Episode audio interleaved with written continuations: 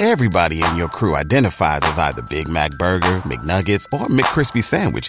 But you're the Filet-O-Fish Sandwich all day. That crispy fish, that savory tartar sauce, that melty cheese, that pillowy bun. Yeah, you get it. Every time. And if you love the Filet-O-Fish, right now you can catch two of the classics you love for just six dollars. Limited time only. Price and participation may vary. Cannot be combined with any other offer. Single item at regular price. Ba-da-ba-ba-ba.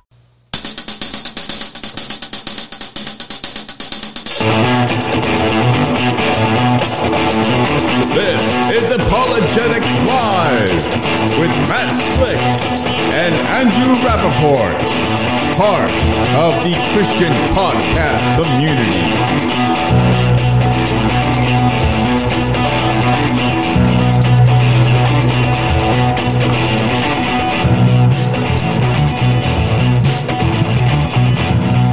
All right, welcome. We are live, Apologetics Live, here to answer your questions, even challenges, whatever you may have on your mind. We're here to help you, and a good way to get involved would be to go to apologetics live dot com, and at that website, you will be able to engage with us. You can watch it there. You can also get the link to join. The link always goes in shortly before eight o'clock Eastern Time on Thursday night, and that is when you could join both Matt Slick and I. Matt Slick is with C A R M dot org, C A R M stands for Christian Apologetics Research Ministry, so C A R M dot org. Matt Slick has a live radio show Monday through Friday, which you can get the link at C A R M dot org for the radio show, where he does an hour every day, Monday through Friday. Uh, I am Andrew Rappaport with Striving for Eternity. And you can go to striving for eternity dot org to get details about us. I have several podcasts. Uh, Andrew Rappaport's Rap Report, which is a weekly one hour, roughly, uh, show on biblical interpretations and applications. And then I have a Monday through Friday two minute show, because I can do what Matt can't do. I can answer things really quick. But not slick. And there we go. So two minutes a day, Monday through Friday, uh, we give you some biblical interpretations, applications in a short, more um, devotional type level. And then I have this, what you're listening to now is a podcast, Apologetics Live. They're all part of the Christian Podcast Community. And so you can go to Christian Podcast Community dot org to get all of our growing podcasts. Matt, we just added a couple more. Um, we added Prescribed Truth, uh, a guy who you you I got to send you some of his stuff, because I know you started looking into social justice and the intersectionality and and critical race theory and all. And he has some excellent stuff out there. His brother Jamal is is got some great content on social justice, and uh, I, I guess because he is African American, people can't, you know, say that he's just saying it because he's white. Ah, you know, like you and I, they just reject what we're saying because we're white, and therefore that's why we, we say what we say, because you and I have we're these this privilege. We're automatically raceless, racist too. Yeah. Well, as Christians, we're raceless, right? Yeah. There's one race, so I don't believe in other races. That's right. So uh, if folks want to join, uh, do us a favor. Actually, you could share this with others so they know that we're live if people have questions. Um, I'm going to go to our Apologetics Live group, though, Matt, and see what questions we had in there for the week. I know that uh, I did get some questions. Um, one that came in to me for you and I to answer is, can we explain the differences between Roman Catholicism and what we believe, and what we would believe is, I would call biblical Christianity. So, how would you answer? The difference between Christianity, uh, biblical Christianity, and Roman Catholicism are multitudinous. One, uh, we don't pray to Mary, and and thus we do not submit ourselves to the idolatrous practices of uh, Catholicism in that. We don't believe that Mary... Um, Uh, we don't, yeah, We don't believe that Mary is able to hear millions of prayers simultaneously in different languages all over the world. We don't believe that uh, we have to be good in order to become Christians and be saved. We believe that justification is imputed and not uh, an infused something into us through sacraments. The Roman Catholic Church is sacerdotal. We are not. That means that the grace is obtained through the sacraments of the authority of the Roman Catholic Church. We don't believe in that because we don't believe in uh, grace as a substance. We believe in uh, grace as uh, a forensic, well, no, grace is the unmerited favor of God, and included in grace is the justification, which is the uh, the legal aspect of the legal work of God where he imputes the righteousness of Christ to us, Philippians three nine. So there, there's many differences in that. And we don't, uh, most Protestants who are biblical will teach that you cannot lose your salvation, but Catholicism, of course, teaches it does. Catholicism teaches the papacy, which we reject. There's many, many, many, many uh, differences. I'd also, I mean, you got a lot of good things there. I would, I would just add that one other difference we would have is you and I as Christians would believe in sola scriptura, the Word of God alone oh, yeah. as an authority, mm-hmm. where the Catholic Church adds, uh, well, they add the church, they add tradition. And and one of the concerns I have with that is when you add something, especially when you add something and say it is the only thing that Uh, can interpret Scripture. In other words, they say that only the Catholic Church can properly interpret Scripture. Once you put something in that position, yeah. then that becomes higher in authority. So even though they say tradition and the Scriptures and the Church are all equal in authority, when you put one of them as the only arbiter, that thing becomes superior to what it ar- arbitrates. And therefore, when they put the Church in that way, I would say the church is now the higher authority to God than God's word, which is a real problem.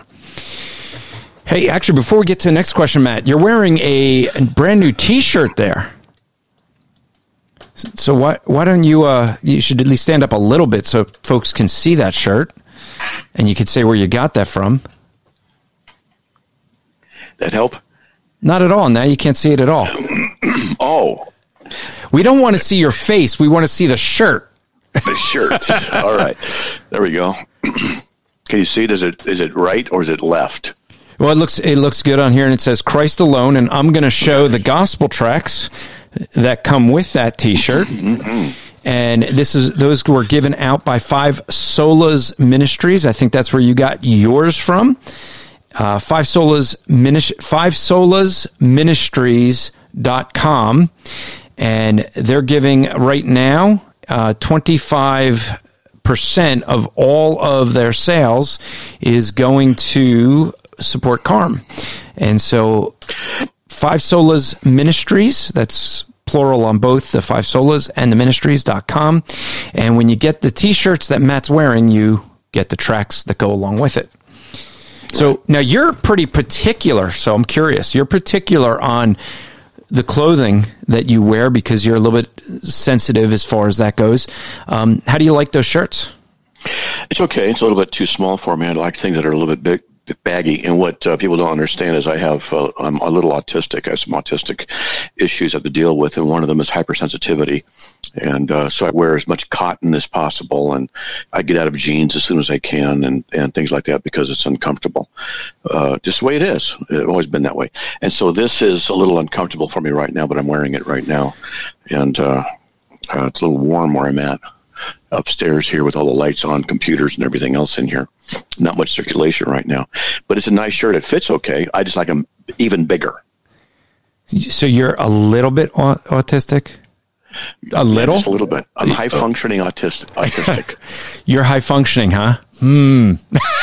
Okay. Someone in the in the chat says uh, that your shirt looks slick. Pun intended. Yeah, it is slick. It is so slick. I am definitely slick. Okay, someone's asking the price on those shirts. I don't know. Uh, go go to five solas ministries dot com. Actually, the thing is, is you can design. They have a whole bunch of shirts and, and other things. You can get tote bags and uh, tumblers and all kinds of things. So, and they have different. Uh, they have all the Five Solas. They have a whole bunch of stuff, and you can change the change up uh, how they're doing it. Someone's saying it's nineteen ninety-nine, uh, and I believe they all come with gospel tracks. But that was a good song. nineteen ninety-nine? Yeah. I didn't know it's a song. By Prince. Part of it was nineteen ninety. Prince was the guy who was former, who also went by the name of formerly known as Prince, right? Yeah, for legal reasons, yeah. Oh, really? What was the legal reason? Do you know? Yeah, there was some. Uh, it was a, um, a a legal way of getting some control back in his artistry and what the contract was with some company he was in, and if his name didn't apply, then they couldn't enforce something. It was some weird thing. It was a legal move. So, oh, that's brilliant. So, so basically, he had he wants to keep the name Prince, but then doesn't want to uh, at the same time, you know, have that problem. That that's brilliant. I didn't know that. Yeah, I, I read. I read that it was part of the reason. Um, you know, he played it off as this being some weird thing, whatever, and get more attention. But whatever. Yeah. Somebody's got some. Uh, we gotta mute them. Yeah, I'll mute. I turned his volume down, but I think we could still hear him. So uh, we'll add him in a moment. Uh, but yeah, that that almost that, that reminds me of in my uh, town that I used to live in. There was a you know the Cracker Barrels down south, the stores. Yeah, we have them here too. Do you? Okay, so. Mm-hmm. There was a, it's a chain of of like right. stores where they have like a. Uh, um, They they had a, a thing where they would dis, uh, like a storefront, and then they have a restaurant. Well, there was a guy in my town who had a, a little ice cream shop and convenience store called Cracker Barrel, and one of the executives came through our town, saw it, and actually sued the guy, and because of the use of the name. And the irony of it is, he sued the guy because, and the the lawsuit was that the he was being sued for the franchise uh, fees for all the years the guy was in business, which means they had to go back and find out when the guy went into business. And it was like his great-grandfather's store. Well, it turns out they owned the name first. They were several years before the Cracker Barrel franchise. Oh. So they turned around and countersued Cracker Barrel for all of the franchises they had for all the years they were in existence, for all of their franchise fees for using their name, which quickly ended up in a settlement of, it was like three and a half million dollars. The guy was almost like in his sixties, early sixties. So he just basically retired. He sold it. But part of the deal was he had to change the name. And so he sold it and changed it to Jim Baker's Cracker Barrel. So he kept the Cracker Barrel in there. It works. Yeah. Uh, well, I don't know where Manager went. We had someone in here who said uh, that you invited him in to discuss the nature of logic, but he just dropped out. So hopefully Manager will come back in. Um, but uh, and we could discuss the nature of logic. So we'll go on to the next question while we wait for folks to come in and ask questions. Matt, the next question that was in our Apologetics Live Facebook group was, is salvation a conditional gift? Yes. Of course it's conditional. Okay, conditional on? On the work of Christ and go. God's uh, saving work in us. It's all conditional on what God does, not what we do. That's conditioned on that. In Roman Catholicism, in paragraph twenty sixty-eight of the Catholic Catechism, uh, you, you obtain salvation by faith, baptism, and keeping the commandments.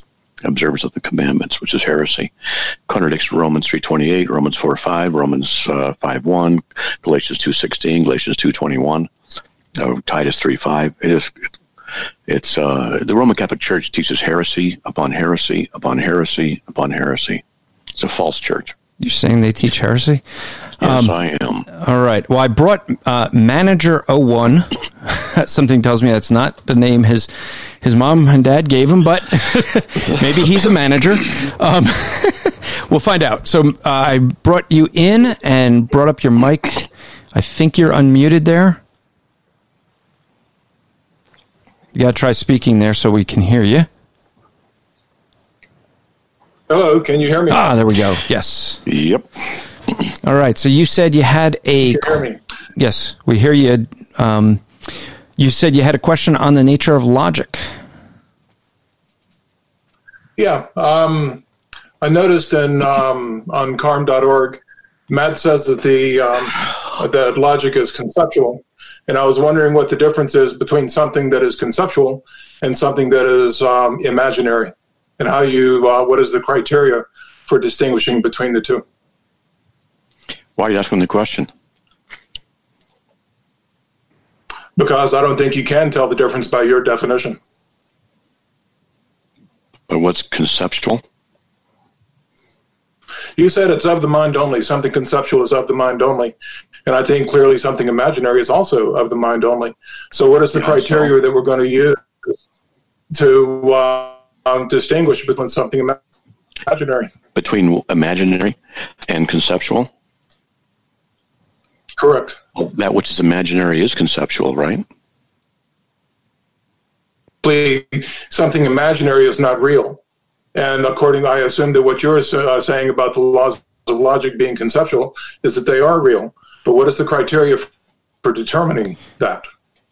Well, all things imaginary are conceptual, but not all things conceptual are imaginary. In that, if you define imaginary as not real. Hold on one sec, Matt. Let me just, uh, uh, Manager, if you do me a favor, maybe turn your video off. We're getting a lot of lag, and it's digitizing your voice, so it's hard to hear you. So go ahead, answer. Okay, is that better? Yes. So, um, are you defining imaginary uh, as what is not real? Um, sure. I mean, we can imagine uh, unicorns and so forth, and obviously unicorns are not associated with something um, uh, within existence. But uh, when you're talking about conceptual, as you defined it, as something of the mind only, we're never sure as to whether or not um, it is associated with something real or not.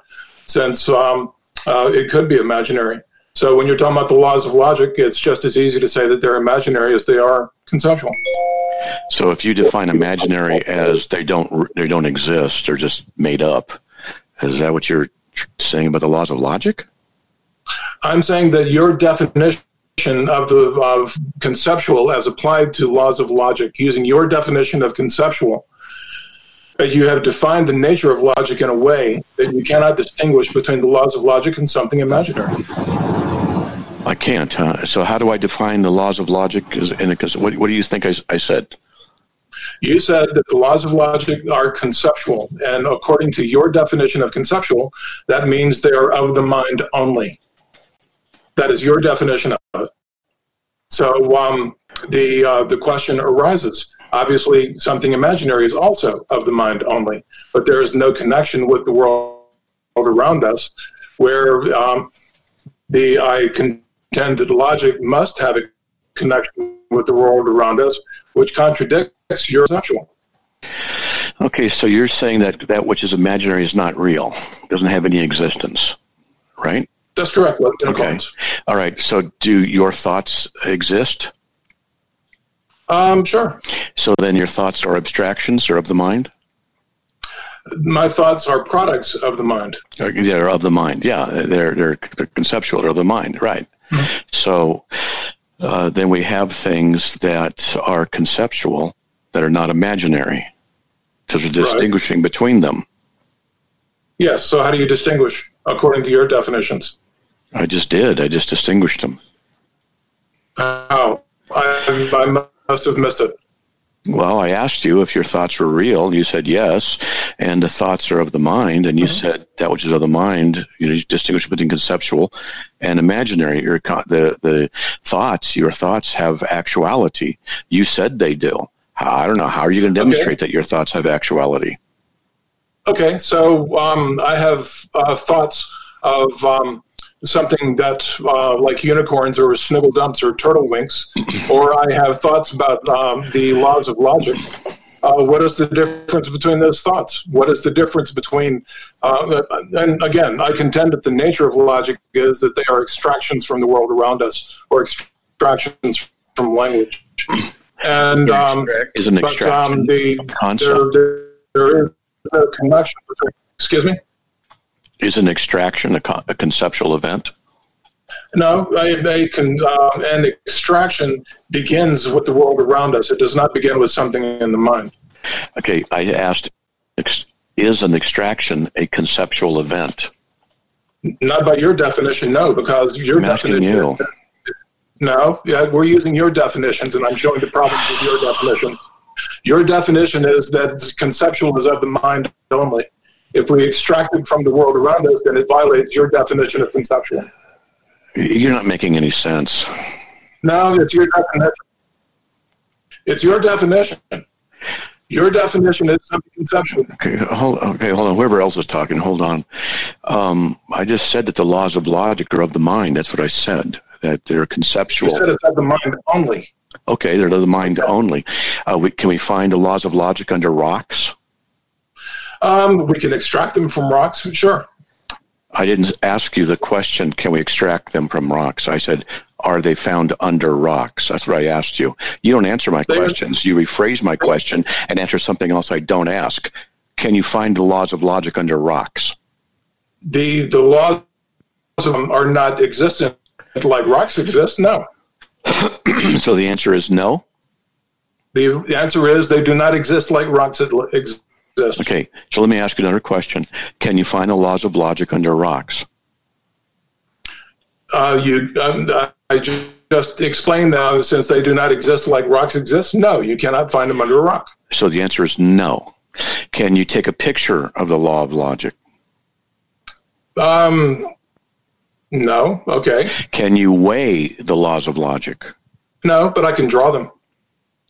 Can you, um, you don't draw them, you draw representations. Can you can't weigh them, you can't measure them. Sure you uh, can. You measure the laws of logic? Wow. Sure. Okay, what instrument do you use to measure them? You can, um, by using a metalogical structure, you can measure the scope and range of meaning of the logical uh, statements themselves. So you, you measure them, you measure and, and the context, so the context that I was talking about was rocks and photos and weight and measurements. So that's the context mm-hmm. that I asked you the question. So what instrument, which is mm-hmm. why I said, what instrument do you use to to measure the laws of logic? It's metalogical uh, tools, measurements. Okay, so, uh, uh, so let me go back to the context. Rocks, photos, weight, mm-hmm. these are physical characteristics. Right. What instrument do you use to measure the laws of logic in the context of the physical characteristics of these laws? Uh, the physical characteristics, um, in the same sense of rocks and so forth, you're not going to have them. No. You broke up, couldn't you? You can't use I said, no, you're not going to find physical tools like you would measure the weight of a rock. Okay. No. So you don't measure the laws of logic in a, a, because they're not physical, right? So you don't have instruments like that to measure them because they're not physical, they're not properties of the physical, are they? Sure they are. Because the properties of the physical can be measured. A property of, of hardness can be measured. A property of, of volume can be measured in an object. A property of, of energy, momentum can be uh you know, or color can be measured. Okay, am I understanding you that you're you're saying that the laws of logic have no connection with the world around us? I didn't say that. I'm, um, I'm asking you, you what you're saying. No, that's not what I'm saying. I'm not not what saying it. I, I'm not saying anything about that right now. Okay, okay. I, I'm asking you specific questions. Okay. All right, and because I'm trying to show you that you're not thinking clearly. Okay, go for it. So properties are such things as size and shape and texture and color and things like that. Those things are measurable with instruments. And the okay. reason they're measurable with instruments is because these things are properties of objects and okay. in the physical realm. So, okay. so if you have, for example, a bowling ball, it has uh, a spherical shape. It has, a, you know, we'll assume a black bowling ball. It has blackness. It has hardness. It may, may even have a scent to it if it's freshly made or whatever. And we can measure all these things because they relate okay. the measurements and the properties relate to the physical aspects. So if okay. something does not have anything that's measurable by any instrumentation, then it's not physical. It's not a, the property is not based on a physical thing. Okay, hang on. You said the, the property is not based upon a physical thing. or the, emanate uh, out of or pr- proceed from physical. Okay, then um, then how do we come to a knowledge of the laws of logic if they are of the mind only? Because we are, we think.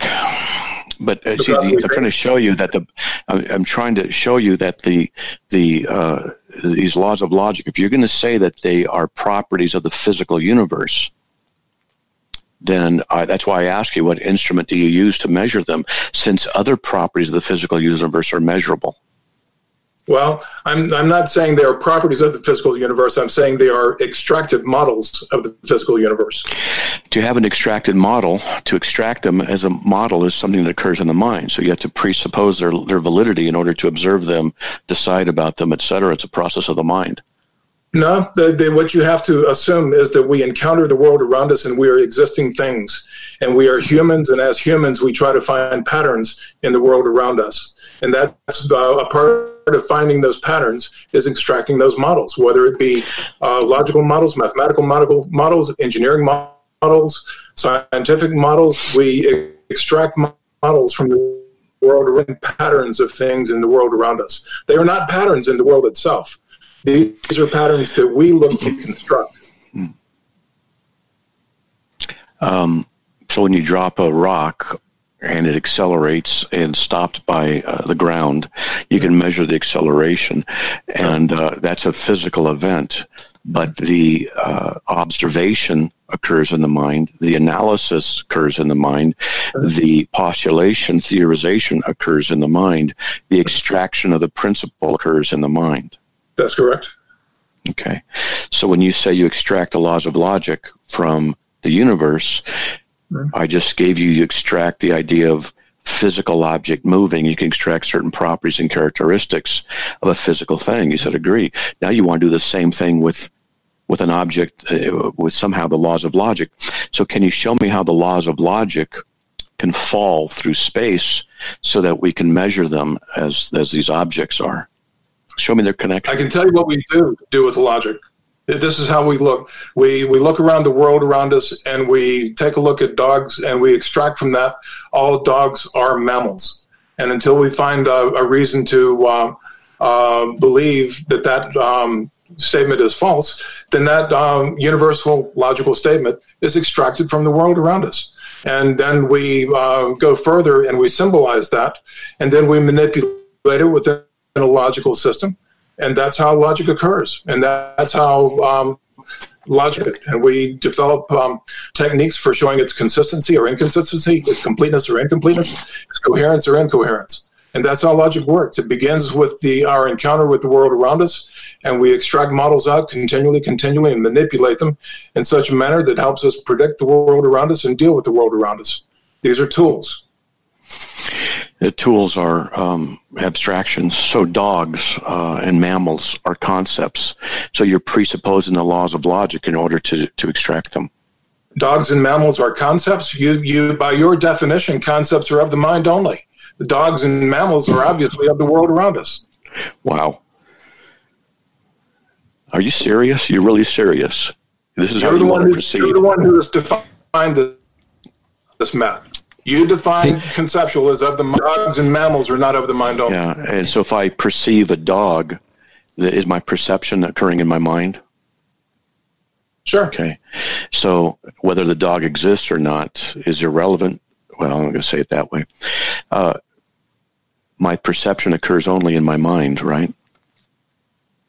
Your perception occurs only in your mind? Yes. Um. Okay, I'll I'll go with that, okay. Sure. Is my perception the same thing as the dog? No, of course not. So perception and the object that is perceived are different in nature. That's correct. Okay, so when I perceive something, I'm not, I'm not, um, well, when I perceive something, it's something that only occurs in the mind. Let's just leave it at that. It's an abstraction that occurs, so your perception. So you say all dogs are mammals. So you see a dog, you have an abstraction that occurs. You identify it. You presuppose the validity of the law of identity. You're presupposing it by saying that's dog and all and mammals. You're making a logical conclusion. You don't extract this. You can't extract it from the ob- – you don't understand. You can't extract these these uh, logical principles out of objects. These things are done in the mind. No, you presuppose the laws in order to do the extraction.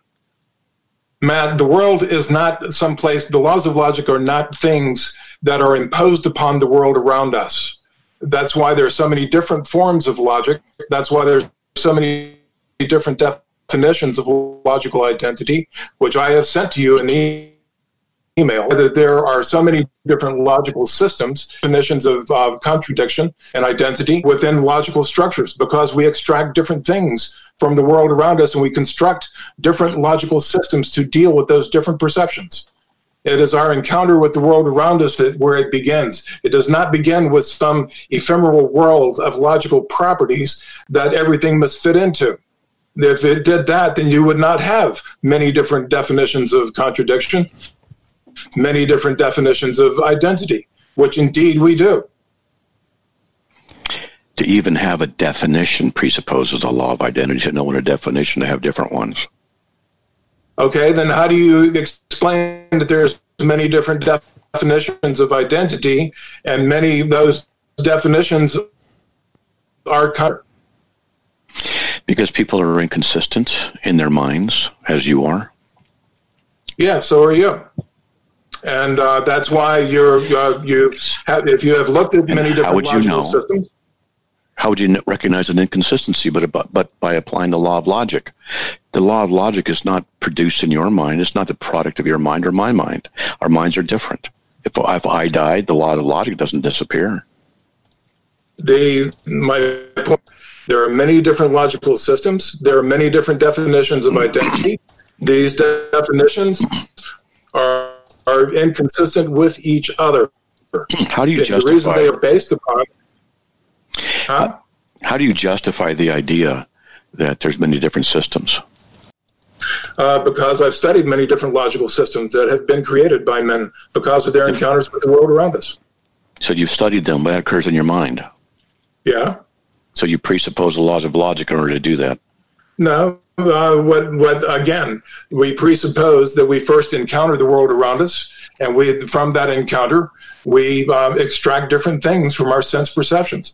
And again, if you are correct, then uh, uh, then uh, the laws of identity should not vary, but they do. Even Greg Bonson taught this, and he uh, defended it vehemently, that the laws of logic vary. And uh, that is what I've been trying to tell you, is that logical systems, you have, uh, and if, if they are universal, it is your job to show that they are universal and how you have conflicting definitions of these laws, and it be universal still. Are you saying then that something is, that the law, that something is what it is, is not always true? Correct. So there's so there's actually times when something exists that it's not really what it is itself as it exists, but it's existing. Okay. I sent you an example of this that's called temporal logic. I also sent you one that was called vague logic. I also sent you one that was called free logic, where you have different definitions of these things. Temporal logic, where A is identical to A within a time, given time span. Hold on, hold on. A is identical to A. A is given within a class of uh, of uh, objects, so that they are not identical to the same class. Okay, so here's a pair of tweezers. So it's a pair of tweezers. And, um, okay, so are you saying that there's times when this isn't what it really is? If you take that pair of tweezers and you put it on a table and you leave it there long enough, it will deteriorate to the point to where it's no longer a pair of tweezers. Therefore, it is identical to itself right now within a given time frame. Oh, well, I don't have any problem with that. You could take some piece of wood and you can burn it, and it's no longer wood. It's just carbon, and then you can... That's right. That's, right. That's not a big deal. But then yeah. you would know... But then, you, but then, but then you would know that the wood no longer is wood. It's something else. So now you have the law of identity being consistent. It Wood is what it is, and something, and whatever it turns into carbon is what it is. It's still mm-hmm. true. No, because, again, it's only true within a given time frame. I've, I've sent you emails on yeah. these things, and you're you're simply not understanding that a law of logic is only true within a given logical structure. You must have a metalogical structure. Your logic, uh, logical system must be consistent. It must be complete. And if you don't have that, uh, then you don't have a logical system. And if you, I've also shown you how if you have a universal law of logic, it is going to yield a contradiction as true. It is by definition, and that has been proven up in that way. So is, therefore, if it's going to be universal, it's going to be incomplete, and contradiction is true. If you're going to have it uh, be consistent, it is going to have to be finitely defined and have a given scope and range of meaning. Now, I'll go back on this for a little bit. I know Andrew wants to ask some questions. Notice what I said. This is a pair of tweezers. Mm-hmm. I didn't say what it will become. Mm-hmm. You continually misrepresent what I say. You change things. You're not consistent in how you present your argument. This is a pair of tweezers. Is it true that it is a pair of tweezers? Sure. Okay. So that is a true statement. Is there any time when the statement, this is a pair of tweezers, is not true? It is a pair of tweezers within frame. Therefore, the identity of, uh, we can say A is identical to a pair of tweezers. That is a logical statement. So therefore, logic deals in statements, not in objects. Therefore, when we say A is identical to A within a certain time frame, if it um, uh, if you set it on your table, at some point it will deteriorate to where it's not a tweezers. Logic does not do both. So, um, so in other words, A equals A. Is is that true? First of all, you know, you're you're misusing your terms. A is equal to A is not the same as saying A is identical to A. A is equal to A is an arithmetic term. Uh, A is identical to A is a logical term. You're misusing your terms. Which term do you want to use? Which term do you want to use? For, which two term, cherries is equal to two oranges, but they're not. A, which term do you? Which term do you want to use for the law of identity? Uh, A is identical to A. Okay. So is it always true that A is identical to A? Um, within a certain time frame, yes. Or within uh, a certain class of objects, sure. Okay. So the statement A is identical to A can also not be true? Correct. Blue sleeps faster than Wednesday. Well, you're now you're uh, getting away from the topic. Here is the uh, and I've, you can have a class of apples that includes red apples, yellow apples, and, and crab apples, and uh, you can say that class is identical to that class. But the uh, to say that equal to crab apples uh, uh, also true. So you can say A is identical to A in terms of a class, but it's not identical to A in terms of the individual parts of that class. Matt, I think he totally missed your point. Yeah, he does. Yeah, he, he doesn't get it. Let me let me ask you something, Manager, real quick. Um, first off, you did make a statement about absolutes, and I'm curious whether that state whether the statement you made applies to the statement itself. Well, you're about to commit the vicious circle fallacy when you're using illegitimate totalities. It is not self-refuting to say that I can use logic to show that logic is not logical. It is not self-refuting to say that I can uh, show using logic that the law. Logic are not universal, self-refuting. Well, actually, no. Your statement was on. Your statement had to do with how we determine it. But let me let me ask you this, because I just have one question before we move on um, that I'd like to work out with you. Um, you said that logic is uh, the product of human minds. No, I said it's an extraction from our encounter extraction. With the world around us. So, where does logic come from? The where laws. Does logic come from? It yeah. comes from humans. It comes, okay, so it comes. It, is, it comes uh, from humans. Okay. Uh, do you believe? And I think this was where Matt was trying to go. the The second law of logic, the law of non-contradiction. Mm-hmm. Do you believe that's always true? No. No. So you accept contradictions. Correct. So you're wrong. No. Yes, you're wrong. Because we have contradictions. You're no. wrong. No. You're wrong. I, I can show that there's no, no, no. See, see, you've, you, uh, here, here's the thing, Man, manager, you accept contradictions. Therefore, in your worldview, you can be wrong and right. If you believe that you're right and I'm wrong, then you're borrowing from my worldview and you don't accept contradictions. So if no, your worldview is correct, you're wrong. And I'm right in saying it. If you think I'm wrong in saying it, then you're not living in your worldview. You're living in my worldview. So let's start with this again. That is incorrect. Are there contradictions? Close.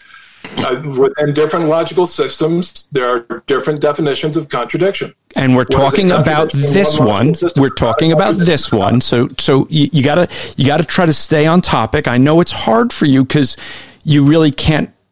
I know you're trying to trap Matt and I, and it doesn't work unless you kind of do fallacies of jumping everywhere else. So you accept contradictions, correct?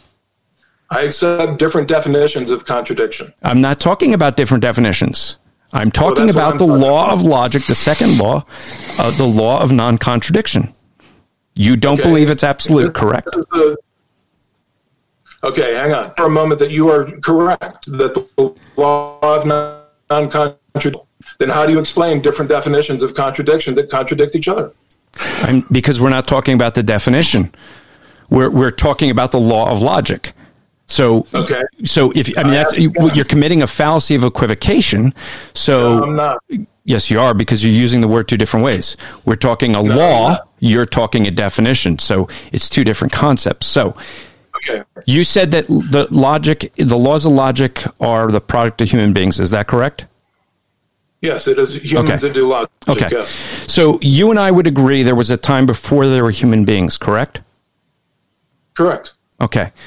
Could the universe have existed and not existed in the same way and the same time before there was a human being? Sure. It could. Sure. Okay, then you don't accept the laws of logic. It's it, because you once you accept the contradiction, I, you're just you're just I making it up. Your definition of the law of con- non-contradiction. I am saying that I, I will accept that as true. Then how do you explain that there are different definitions of the law of contradiction, uh, different definitions of contradiction and identity? How do you do that? What are the different definitions for the law of non-contradiction? Okay, within uh, modal logic, there's three different forms of modal logic that have different definitions of contradiction. There is modal identity that has different definitions. There are free logics that have different definitions of contradiction. Okay, now no, notice what I did. I asked you for the definitions. You haven't given them yet, so I'll try this again. Um, give me the different definitions for the law of non-contradiction. Okay, within modal systems that use necessity and contradiction, I mean, excuse me, necessity and possibility. They will uh, they will say that um, A is possibly true or A is possibly false. And uh, they will use the negation of that, that A is not not possibly true or A is not not possibly false.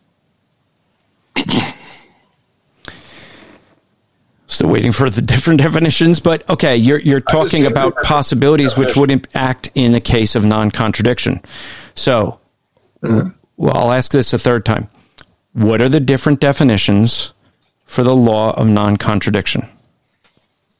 Okay.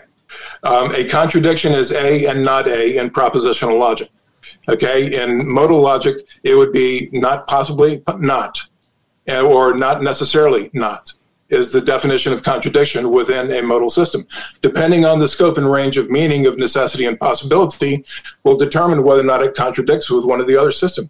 And the systems are defined by the scope and range of meaning. So uh, you have different definitions of contradiction within those systems. I just gave you two of them. Well, and, actually, uh, actually, you you gave me a the a wrong definition for one and a fallacy for the other. So let's look at it. The definition for the law of non-contradiction is that you have a you can you cannot have A and not A in the same way and at the same time. Now you then give mm-hmm. a different definition for a different thing, not the law of non-contradiction, but the law of modal non-contradiction, which now we get into the logical fallacy of equivocation because you're trying to equivocate them as the same when they're actually different identities. So, okay, I guess what we what we see here is you're wrong. We all got to see that, and you can't argue against it because you accept contradictions. And for your the only thing you could do is appeal to what we believe to tell us that you're right and we're wrong. But Matt and I okay, both agree and know that you're wrong, and you can't disagree okay, with it. First of all, first of all, I'm a Christian man, so therefore I uh, we share the common worldview. Second of all, do we? The um, So, okay, so let me, let me, let's check that. So, um, is Jesus Christ God? Yes. Why did he die? Yes. Why did he die? Um, he died for, uh, for the redemption of everything that fell in the fall. The redemption of the, the redemption of everything that yes, fell in the fall. That fell. Okay, so all human beings? All human beings and all of all of uh, with Adam. So would all human beings be a child of God? No. Are all human beings redeemed? No. But you just said he died for the redemption of all human beings. How could he have died for the redemption of all human beings and yet they're not all redeemed? Because there's something other at play other than uh, because Christ died for all does not necessitate that all are saved. What does it mean to die for all?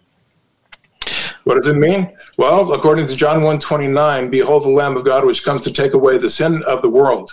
Sin is referring to the fallenness. World is referring to all of creation. So therefore, it's a, it is a biblical mandate that, uh, and within the spectrum of how Christ, uh, of what Christ died for, in some way, he died for everything that fell.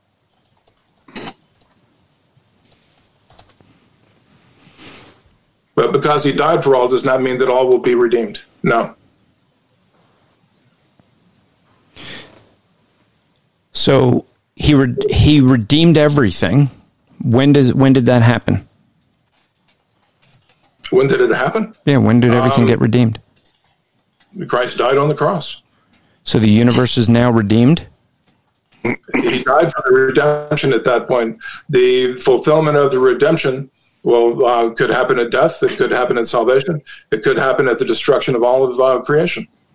Uh, according to Ephesians one ten, um, Uh, at the um, at the fulfillment of time, all things in heaven and earth will be in him. So all of creation has redemption at some point. Can you explain? I mean, it's interesting because each time we ask you something, you you keep switching things and, and not staying consistent. So it's kind of hard. Um, so Christ died for what purpose? To redeem. To redeem. Why? Why? Mm-hmm. Because God loves. Okay. Loves what? He, he, he, um, he loves, he loves, it is his nature to love. God is love. Is God wrath? Um, we are never told that God is wrath, even though that is an attribute of God. So is he angry with the wicked? Well, sure, but anger is not an essential characteristic of God. Again, we are told that God is love. We're never told that God is anger. We're never told that God is wrath. So you believe that Christ died to redeem everything that fell in the fall? That's correct. Because of his According love. To the scriptures, yes. Yeah. Um, yeah, I, I, I'll end up agreeing with uh, with John in the chat that your understanding of soteriology is as good as your understanding of logic. Bo- both are, are failing. Mm-hmm. Um, so Christ died because people violated his law. They're sinners and criminals in his sight, and he paid a fine. He paid a price that they would be That's redeemed. That's only one aspect of the sacrifice of Christ. To, to limit it to the debt payment um, of sin is to um, to water down the scope and range of meaning of the sacrifice of Christ. Um, Romans five twenty completely destroys that notion because it says um, uh, where sin has abounded, grace has abounded even more. And that completely destroys uh, the idea of debt repayment of Of, uh, the sacrifice of Christ. There's more than one aspect of the sacrifice of Christ. There's an aspect of Christ that is, um, you use the technical terms, is uh, propitiation, propitiation, and uh, he atoned for believers. So there's three different aspects of the sacrifice of Christ. So do you believe that God is absolute? Do I believe that God is absolute? Yes. I. What do you mean by absolute? Is, is he not, okay. is he a universal being that doesn't change? All that. I don't know. You don't know? Mm-hmm.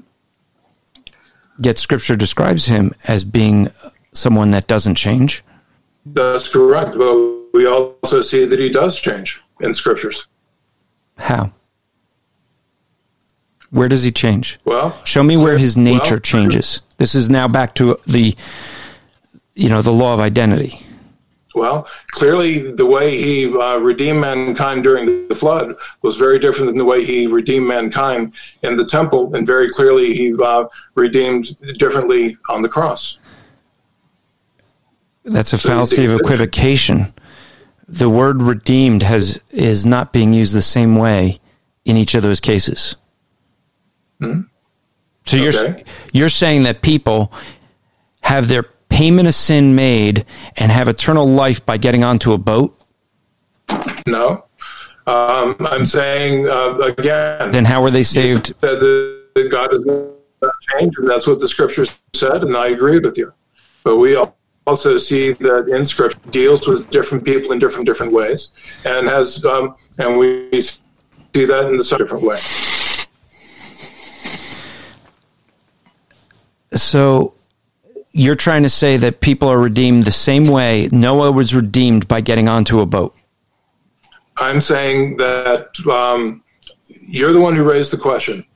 Did, did God change? And I gave you an example. No, but no, um, you didn't give me God a proper changed. example because you're using a logical fallacy of equivocation in your example. Therefore, your example is flawed. For someone that wants okay. to come in and talk about the nature of logic, I I would expect... that you would not use logical fallacies in your arguments. So okay. the, you're using redeemed in three different ways. Do you recognize that? Um, actually, I'm referring to the sacrifice of Christ and then using three different terms to describe the different aspects of the sacrifice of Christ.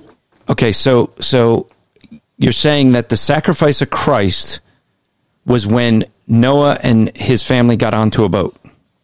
Okay, let me expand this a little. Okay, bit. Okay, well, hold, hold on. We do, let me let me get we to. Have, I I got to get to. We I didn't mention the super chat, and we just got another. So I let me take a time out and do this because we should. And Matt, there'll be a question for you. So, uh, Navtimer eighteen uh, eighteen eighty four gave two super chats. He just gave. I'm going to start with his later one first, Matt. Uh, and for folks to know that when you give a super chat, and you can do that just in the in the chat window there on, on YouTube with a little dollar sign, that money goes to C A R M dot org, help support C A R M. Uh, it does not help Striving for Eternity, who puts this on. So if you want to donate to Striving for Eternity, please go over to striving for eternity dot org slash donate. So uh, Navtimer gave twenty dollars, Matt, and he said he's giving twenty dollars. Giving this donation, hoping we can move on from Unicorn Dude. So, yeah, in, I lost interest a bit ago. In, in a way of moving on from, I guess that, that is Manager's nickname is Unicorn Dude. Sorry, um, I guess it's from what he, his opening. But Matt, here's earlier when when um, Manager came in there. Uh, Navtimer gave twenty dollars. So that's forty dollars that he gave total so far tonight. Uh, and here was the question that he had for you. So. This is one way you can guarantee to get a question asked is give a super chat. So Matt would appreciate any advice. I work under a boss that is Catholic. He knows I'm Baptist, and I'm confident he has a grudge against me, gives me a hard time, et cetera. I pray for him daily. Any advice for this situation? He's a what? He's a Catholic. Mm-hmm. And his uh, boss, his boss is Catholic. He's Baptist, so his he feels that his boss um, knows that he's a Baptist and is uh, has a grudge against him because of the religious difference. Gives him a hard time. He prays for him, but doesn't know what else he could be doing. Any advice that you could have? And and push Jesus, uh, going just to Jesus for the forgiveness of their sins. I always tell people, do that. Pray for them, of course. Uh, you know, just I would just uh, tell the person that what he needs to do is I, I do the what I do with Catholics. Can you trust Jesus? Can you pray to Jesus? Yes. Can you ask him to forgive you for your sins? Yes. If you do, are all your sins forgiven? Yes. Why do you need the Catholic Church? Just do it like that. Well, I guess part of the thing being when you work for someone, that does make it a little bit more difficult. Um, I mean, the the issue there would, I would think, I mean, one thing as a Christian, you want to be uh, the best worker that you can, and, and right. That way it's hard for them to to give you a hard time. Um, but, you know, a good way of, that I would say doing advice I would have, um, take, invite them out to lunch, offer to buy lunch if you can afford it, and just ask them straight out. You know, it, to me, it seems like you, you hold a grudge. It seems you give me a hard time. Maybe it's because of our different religious beliefs. Uh, you know, I pray for you daily. Let them know that, and and see if there really is something there. Uh, see if he really does hold a grudge. You never know the reaction it's going to be. I, I had a situation with someone at a secular job many years ago who used to use Jesus Christ's name all the time as foul language. It really bothered me. And I, I don't usually ask people to watch their language, Matt. As, uh, unbelievers. Yeah, have to. Yeah, I mean, but when it's using Christ's name, that I think is a little different. And and I decided to do something. I took the, the guy out for lunch, and I paid for lunch, and I said I wanted to talk to him. And I said, listen, you know, I know you don't believe in Jesus Christ, but I do. He's someone I love very dearly. And when you use his name as foul language, it, it really hurts me and bothers yeah. me. And I I care for you. That's why I wanted to take you out and, and let you know how it makes me feel, because I, I'm sure you you don't want to be purposely hurtful to folks. And he, he ended up never doing it around me again. Now, it turns out there was a guy who claimed to be a believer who I didn't think really was. And and this guy used that Christ's name as uh, foul language, apologized to me. The other guy was like, how come you don't ever apologize for me when you do that? And the guy turns to him and says, because Andrew actually believes what he, you know, what he says. And it was like an ouch moment. But that's that's one of the things I would I would try to very tactfully just ask him and say, look, I care about you. I pray for you. Um, but it, it to me, I could be wrong. Always assume that you could be wrong in that and say, you know, maybe this is me reading into it, but, you know, is there something there? Is there something we could work on together so we could work together in harmony, you know? Uh, one of the things I did, I have some Mormons that have been visiting every week. Um, and oh. yeah, I know it's been cool. They keep coming back. Um, one of the tricks is before they leave, I make sure we set up the next appointment so that, and, and you know, what we're going to discuss the next appointment. But, um, they asked, why do, why am I wanting to meet with them? And I, I don't, I don't shy away from it. I said, look, I believe you're wrong. You believe I'm wrong. See, now what do you do when you say that? That you're not saying that they're wrong without recognizing they think you're wrong. So you're putting it on an even playing field. And I, I say, I believe that you're, you know, you're not going to heaven. You believe I'm not going to heaven. And, and so I put it on an even playing field. So we understand we both hold to these views. And that's one way that I try to do it, to say, look, we're both in this. You're Roman Catholic and you believe I'm not Christian. I, I'm a Baptist. I believe you're not a Christian. We both agree this about each other. So you could start there. I did that with the Mormons. I said, you believe I'm, I'm, you know, you believe that I have a gospel that needs to be restored. I believe we always have had the gospel and yours is, is made up. And so this is the way we both view each other.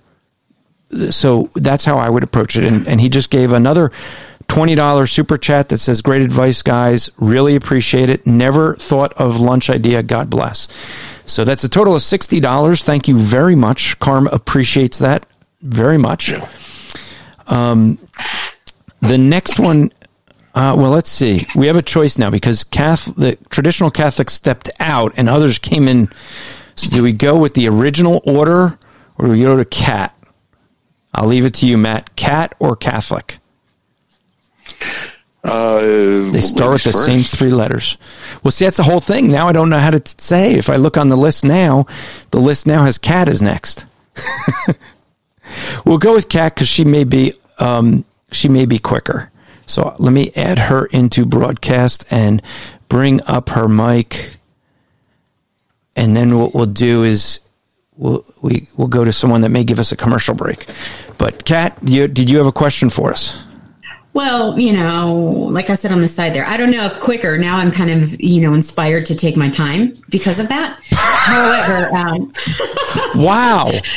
I was born forty-three years ago on a, no, um, I would guess I, I've been seeing a lot of this lately where people on Facebook, things like that, you know, who are Christian, you've seen, you're seeing them profess the word and, you know, granted, we never know what's in one another's hearts unless you're really face to face with them on a, on a pretty, you know, frequent basis. But I'm seeing a lot of people who are now just suddenly running from God. Oh, well, you know, I believe in God, but, you know, the Christians that say this, and it's scripture. You know, it's not like I made it up and I'm saying this because of my belief, but this is what the Bible is telling us. Um, and and in, in, in very obvious terms. And, and I'm seeing a lot of this lately where people who are claiming that they're Christians, they're saying that, and they're saying the words, I love God. And their actions are completely opposite of this and, and of the Bible. And I guess I'm asking you guys what your thought is, your viewpoint is for people. Like, where does that come from? If you can get to the point that you say that you love God and they feel they genuinely do, or you, it seems genuine in a sense, but the teachings of the Bible, they dismiss them. They pick and choose, but they're going to profess in a very passionate manner that love for God and for Christianity. So I'm not sure, is this that Satan has them deceived to think that they're a Christian? Um, I don't know, and I don't even know if I properly expre- explain yeah, that. You're just talking about the differences of subjectivity. How do we know if someone's really saved or not? They're going to have different levels of experience, of knowledge, different levels of experience in sanctification. And so it's difficult to discern who uh, really is saved or not saved. It'll look at their fruit. And so it just takes a while, and it's a, it's a, it's not a, a, just a direct thing. So... yeah, I guess, I, I mean, I just, I guess for me, it's hard to go, I love God, I'm a Christian, but what's in the Bible is just make-believe. And, you know, well, this is make-believe, but not this. And, and, and then they just walk away all of a sudden. And I know, you know, then they were truly not saved, right. But still, you're professing that love. It's hard for me to understand to profess that, but not feel it. I just wouldn't profess it, I guess. Well, people, you know, there's true and false converts, true and false repentance. Uh, Second Corinthians seven ten, I think it is, or ten seven, seven ten. And uh, it's just it. So how do you know? You judge them by mm-hmm. the fruit, you know, and they say they love the Lord, believe them what they say. If they leave the faith, then we know that they were never saved to begin with, because that's per the revelation of Scripture. Right, right. I guess it's just hard for me to understand, because for me it's just obvious, but thank you guys for that. Okay. All right. Good.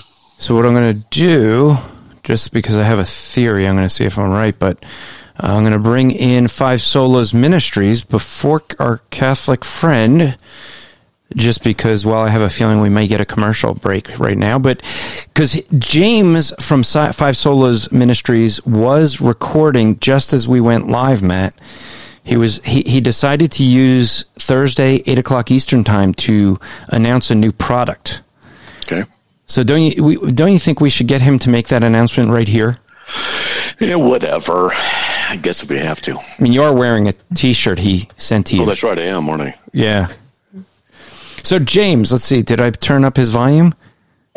Yes. Are you there, James? Yeah, I'm here. I'm sure. I'm sure the Catholics are uh, tickled about uh, someone with the five solas going before them. Yeah, well, what would be an equivalent for the, the five solas for Catholics? Sola Popola? No, no, no, it, no, no. It would sola be Popola. So sola ecclesia, because uh, it'd be the church sola alone. Sola ecclesia, that's true. Um, sola hymnola. Sola worcolata. Well, it would be so. It'd be let's th- let's think about this, and we'll have our our, our, our Catholic friend maybe correct us. So, it, well, it wouldn't be it wouldn't be scripture alone. So it'd have to be church, since the church is the one that interprets scripture. It's really church alone, because they're the superior. Well, what's the opposite of sola? I mean, many. So that's why. I, that's why I just said a lot of. Yeah, a lot of. a lot of a lot of tradition. So, so a, a lot of heresy. A lot of a lot of not scripture, but I'd be a lot of authority. A lot of authorities. A lot of authority. Yeah, the sola versus a lot of. Um, that would be good. That'd be a good T-shirt. New shirt to you. He's thinking of T-shirt ideas. So, James, now that you just spun up our Catholic friend here before he comes in, um, so what do you got for us? Uh, we just released a whole bunch of new shirt designs, uh, uh, new shirts. Um, so, Matt, you actually got the last of that uh, that shirt material. We went to a much, much softer uh, fabric. It's uh, so this is also not cotton, is it? Uh, it is cotton. It's uh, that one's pre-shrunk cotton, so it's not going to shrink. Your wife asked me if that was going to shrink. I was like, it's in no danger of shrinking. The only way it's going to get smaller is if you put on weight. Uh, so well, he wants it bigger. bigger. He wants it bigger. I can nuke it. I can nuke it in the dryer, right? Yeah, there you go. Because um, my philosophy of washing clothes is everything goes into one big lump of cold, cold water, and then from there, everything gets lumped into a dryer. I nuke the crap out of it. Whatever survives, that's what I wear.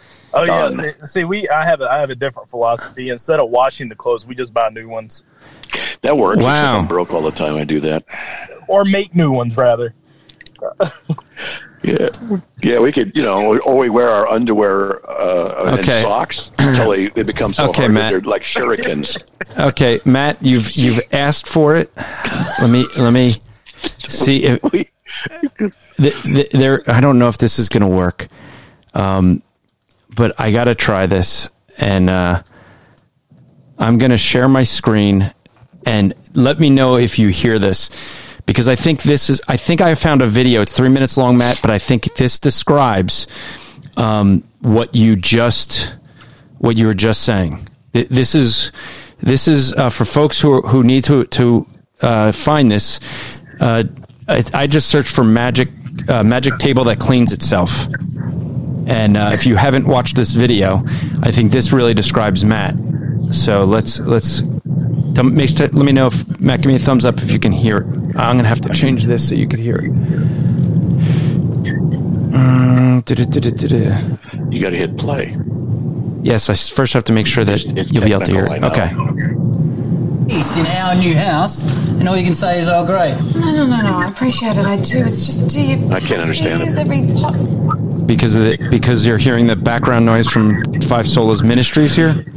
Don't know. I just I can't. Gonna, it, it just it's all broken up, so I can't yeah. understand anything they're saying. No, I'm gonna try it again. All right. Pan and bowl in the house. I always end up doing the cleaning. I'm always exhausted, and you're always in honeymoon mode, and it makes me feel like shit. Okay, maybe I have been getting it a little bit easier than you, but it's just because, well, here goes. I've been doing something behind your back, secretly. Yeah. Okay, so there's a lot of cupboards in this room, right? Is there one that looks different from the others? Not really. See, that's what I suspected. Only I can see it. You've got to have a clear mind. If you think outside the box like I do... This one opens from the top. Oh, wow. I know, and we're just getting warmed up. You're going to think I'm crazy, but any dirty dish, pots, pans, plates, whatever, you sit in these rack things, somehow the next day they're all replaced with brand new exact replicas in these cupboards. Yes, very funny. I knew you wouldn't believe me. You're going to have to see for yourself. I'm pretty sure I know how it works. No, you don't close it. I did that once, nothing happened. You just got to load up these racks... back away slowly and leave the house. That's why I've been going to the pub and the movies so much by myself lately, just to keep this thing going for us. What, you what? I don't think it means any harm. It just wants to help. Like, seriously, I've hidden dirty plates, stacks of glasses and shit all over the house. And it doesn't seem to matter. As long as the door's left open, it still reaches them and replaces them all brand new. So you're seriously telling me that you don't know what this machine is? Shh, don't call it a machine. It doesn't like it. Remember you went to Wendy's Hens Weekend? I called it that once and it stopped doing it for two days. I think it was a warning. It feeds off like spiritual harmony, like a good version of paranormal activity. Paranormal activity.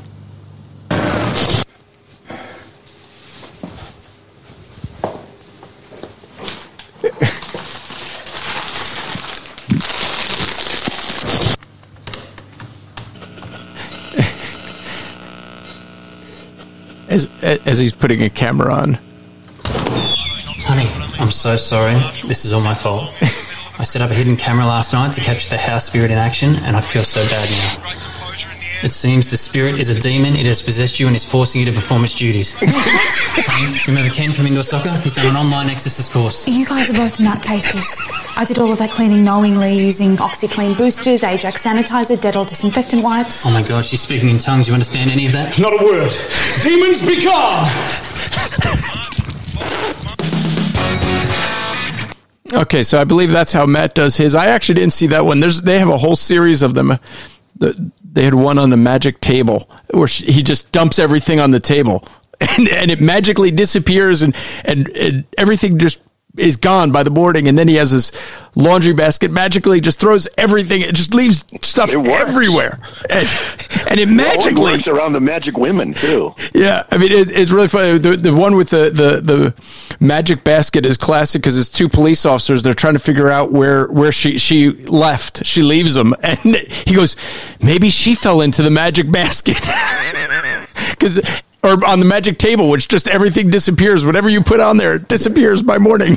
I like that. I need to do some of that. Oh, you'll love that. So maybe that's what you did. So I'll bring James back up now. He's probably in his car. James. Yeah. I didn't know they had a whole series. I didn't. I, I only knew the one until I saw there's actually three or four up there. I, was, I grabbed Magic Cupboard because I hadn't seen that one before. Wow. Yeah, so now we know what Matt's going to do. Later tonight, Matt's going to be searching magic cupboard, magic basket, magic table. He's probably he's already on YouTube now searching it. This is this is heavy-duty CARM research that he's going to be doing later tonight.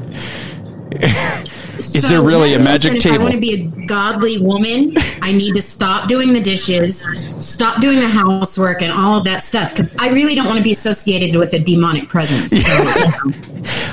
That was kind of funny. Our Catholic friends can help you out with a priest. To yeah, but unfortunately he left, so he can't he can't help us. But he, he was, I guess, re, reincarnated as as you know Eli. So maybe maybe that's what we're going to end up having. But so James. so so uh, so James, what do you have? What what what what do you have for us tonight? Oh man, nothing. We just uh, we're real, we're launching all of our lineups for the women. Evidently, there's a lot of reformed women out there that like stuff too. So uh, we just released our tote bags, a lot of different shirt designs, uh, phone cases. That's new. Uh, so I mean, we're just, we're just trying to go all in with it, and you know, just trying to. Uh, have as much material as possible for everyone. Can you get a T-shirt that says "Reformed Women Make Better Sandwiches"? I absolutely can, and not not only that, but I can maybe take a picture oh. of a sandwich that my wife makes me and put it on the shirt. Oh. okay, I, all right. Listen, listen. Okay, okay, okay. Here we go, James. James, you're smiling. I know you're smiling. I want you. I want you.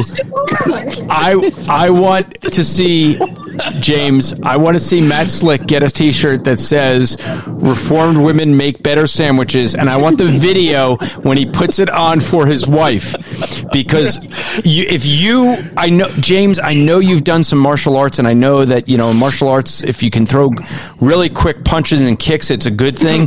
But if you want to see quick, just watch Neek's hands as she smacks him for that shirt. I mean, it's going to be faster than any. You will have to go in slow motion to be she able to see me. The actual so, hit because of her have, health. Uh, we have Matt's address now, oh. so I'm. Uh-oh. Neek, can I take your place? Can I be a substitute smacker for you? hey, hey, hey! No, wait! Kat just gave me a great idea. This is what? The new fundraiser for CARM. It, who since Neek's health, she can't smack you, Matt. We could we could do a fundraiser. Whoever bids the highest gets to smack you in her place. But it, the, it's arm hits or shoulder hits for a million dollars. Okay, shoulder hits are fine. Whatever you know, it's right, just that's what it is. She always hits me in the shoulder, but lately she can't because of her health. But uh, you know, so I miss them. So I know. think I think we this is a great fundraiser. You know, we could do bidding to see who can who can replace Neek for hitting you. I like this idea. Well, it has to be, has to be a girl. I'll send the uh, concept to you guys tonight. Well, you know, James James is identifying as a girl if he gets to hit you. Oh, no, no, no. I know a guy. I know a guy, if he were to sign up, he I literally watched him. This is no joke. He benched four hundred pounds thirteen times. Can you imagine that guy going, I won, I get to hit you? Oh, right, I would have been in the hospital. Well, hey, you know, you know that the uh, the female uh, uh, the um, female winner for for uh, lifting, power lifting, is yeah. a man. Yeah, because a gender thing. Yep. Yeah, it's insane. There's a lawsuit going. I heard about that where with these girls in high school and stuff, they're they're doing great, and then these transgender guys come in and kick their butts, and they get all the awards. It's just not fair. It's just well, it's it's the end of female sports, and we're, really what we're doing is we're preventing James from finishing his commercial here. Yeah, that's true. He's trying, James. How much? Uh, what percentage would, goes to CARM of all your sales this month? Uh, fifteen percent. We just did a finished up this past weekend where we did twenty-five percent of sales. Uh, we're going to end up doing that, uh, running that again for them. Uh, so for right now, it's fifteen percent of all of the sales. That's the T-shirts, gospel tracts, uh, tote bags, phone cases. The the thing is, what, what makes it different is everything that we have is dedicated to Reformed the- theology language. So you're not going to have universalism or anything like that on the tracks. It's uh, Matt got some of the tracks today. I don't know if he checked those out. Yeah, we got them. I just haven't looked at them yet. I've been no. buried. In fact, as soon as we're done here at eight o- in an hour or whatever, I got to be on the phone with somebody else talking about something else. It's just one thing after another. You know what, Matt? I mean, you you do a little bit of marketing type stuff for CARM and promotion mm-hmm. and stuff. Um, I mean, when, when people think of, you know, like Matt Slick, they think of CARM. They think of C A R M dot org, right? Yeah, it's funny. Here's a guy trying to say, hey, we got these great products. You know what's been missing in everything he said? What's his website? I mean, where do we go oh, to get to check out these products? Today. I mean, seriously. Come on, James. five solas ministries dot com. That's the number five, solas ministries dot com. Finally, we had it's like pulling teeth to get him to give us the website, five solas ministries dot com. All right. You have anything well, else for I us? Was working, I was working on the Reformed Women Make Better Sandwiches shirt whenever. Uh, uh, it's so awesome. You, you'll get one sale for sure for that. I'm, I'm going to send both of you the, uh, the, the mock-up of it in a little bit. It's going to have a beautiful sandwich on it. Oh, that's great. If they make that sandwich, I'm not paying for it. But if one of you, if, if you guys buy it for me, I'll wear it. Oh, that, there you go. We corner on our website. I will do. All right. So I uh, I added Eli in here. We a familiar voice. He's just waving to us. Uh, there is a new face though, Matt, that I'm adding in here. I mentioned him a bit earlier in the beginning of the show, and this is Jamal Bradley. He is with Prescribed Truth podcast. Good. So let's see if his mic is working. I'm here. Hey, wait. Can you hear me? He looks. Yeah. He looks like he's got melanin in his skin. I, I thought. I, I thought you talk against like social justice. Doesn't doesn't that mean you have white privilege? Yes, it's it's it's covered up. Hey. It's um, Bandy, by the way. Bandy, sorry, forgive me. It's all good. It happens all the time. How you doing, everybody? Doing all right. How are you doing? Doing good. Doing good. Just um, put little man down, and uh, he's good to go, and so I'm good to go. Wifey's good to go. Good. So, so Jamal, Matt is starting to to look into and, and study intersectionality. Um. Anything that you could give him for some thoughts to help him in that study? Only thing I've seen so far is um, the argument is basically is like the more, the more you can intersect in, in all the areas where you can call discrimination, that's where, and you're the better off you'll be. So um, there, there's a, the feminist movement dealing with so if you're a woman, then if you're African American or you know, and some people try to say Latino and all those things, but really it's black. And um, so if you're a black woman, uh, homosexual, and you may struggle with your gender then I think you're you're pretty much the only person who can speak on anything that that matters. With disabilities, that counts oh. too. Yeah. yeah, with with disabilities. Yeah. Now, see, Matt. Matt has several. I mean, you know, I know. I know that when we look at the intersectionality, Matt, you know, Jewish people are not considered as. You know, you can have a, you know, someone who is, even though Jews are like the, you know, are, uh, you know, persecuted and whatnot in different places. They they don't seem to get uh, any votes for, you know, intersectionality, um, and Christianity.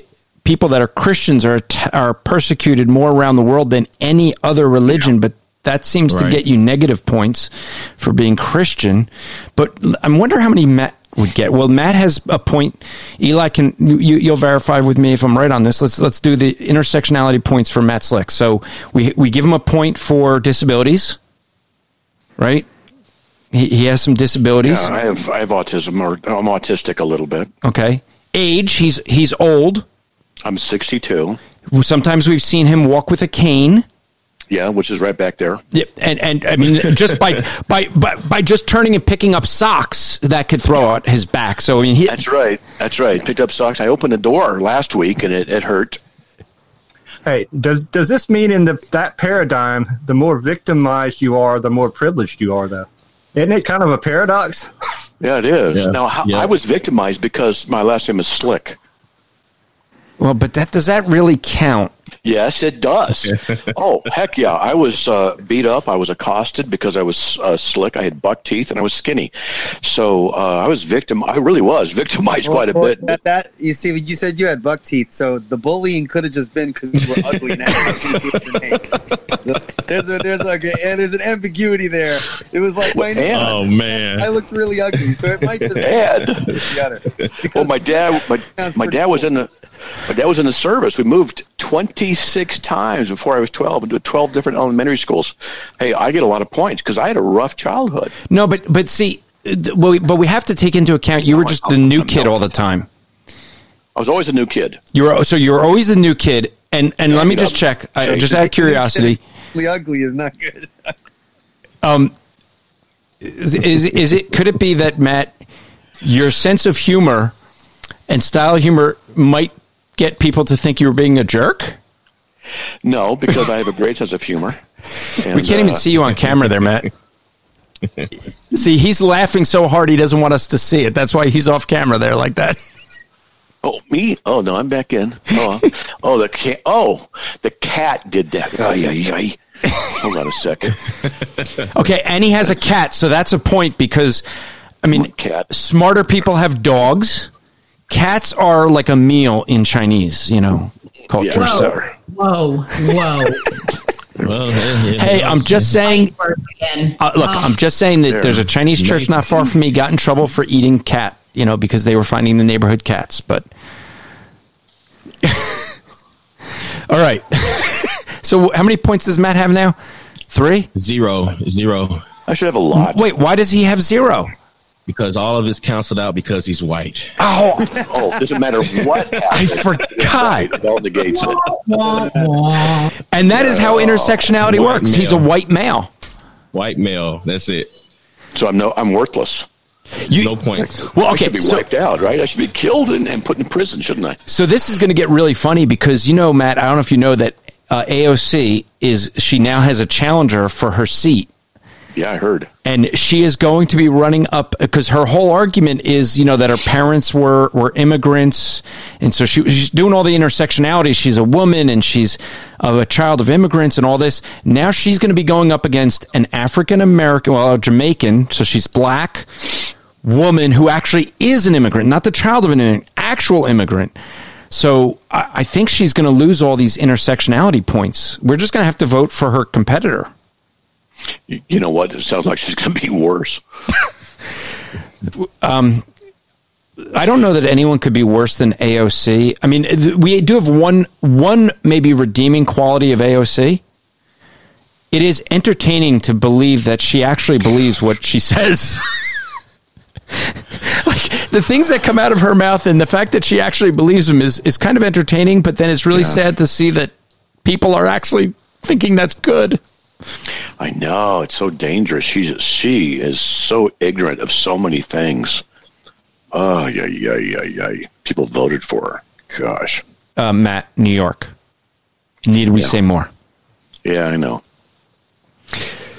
So James has got a, a new podcast. Uh, he's joining us in the Christian Podcast Community. Well, it's not a new podcast. It's new to us, I should say. And uh, so let me give James a quick second to talk about his podcast with some of the things he discusses on there. Or, sorry, sorry, I said James, I meant Jamal. I'm sorry. Oh. You were on okay. James's show, so maybe that's it. Uh, I'm trying to get the old points like Matt, you know, and it just doesn't work. I don't pull it it's off not, as well as him. It's not going to work. It's not going to work. um, yeah, so the uh, podcast is called Prescribed Truth Podcast. Um, I started um, basically off of a YouTube channel, Prescribed Truth at YouTube dot com, and Um, then I moved over to podcasting. So I've been doing podcasting about a year now. I'm really enjoying it. Just, um, just doing apologetics and, and dealing with different issues and just giving from a, giving my view from a reform perspective. So good. Pretty much it. Good. You're reformed. That's good. I like that. So oh, yeah, I, I used I used to be very charismatic. Um, when the Lord, when the Lord saved me in two thousand thirteen, it was funny. I began to see in the scriptures, um, for God's sovereignty and salvation before I even knew anything about Calvin and any of that. So good. And so, and so when I began to um, know about Reformed theology, it was just like, it just clicked, it was, you know, just clicked. Why don't you, for Matt's sake, um, cause Matt doesn't know your background, you may describe the church that you started out in, cause you were in a bad, uh, so, bad, bad church to start.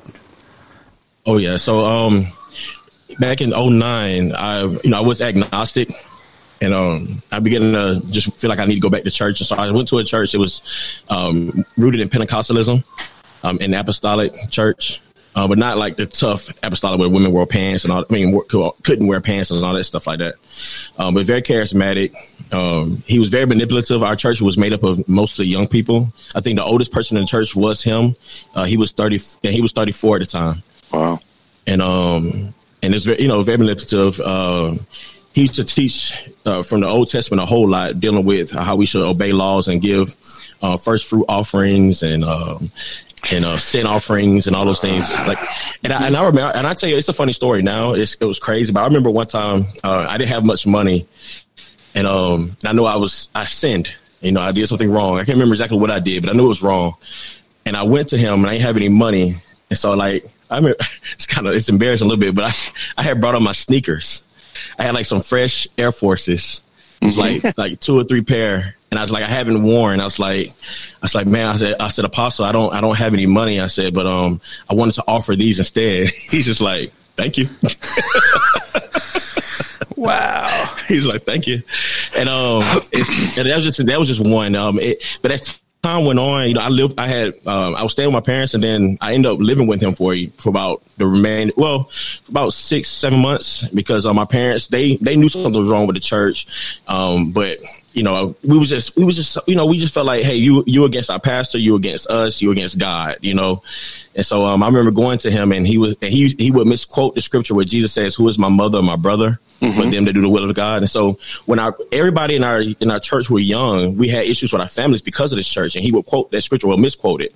And he'll say, well, who is my mother or my father? But them that do the will of God. So if they if they're not for you being in church, then who are they? If they're not for you being in God, then who are they to you? Then, you know, obey God, not your parents. And so like completely dismissed the commandment about, you know, be honoring your father and your mother. And um and we didn't know no better. Like we didn't read the word. You know, my favorite book at, at the time was Acts. Like I, I didn't know nothing about the law, the commandments like that. Uh, you know, I was very ignorant to all those things.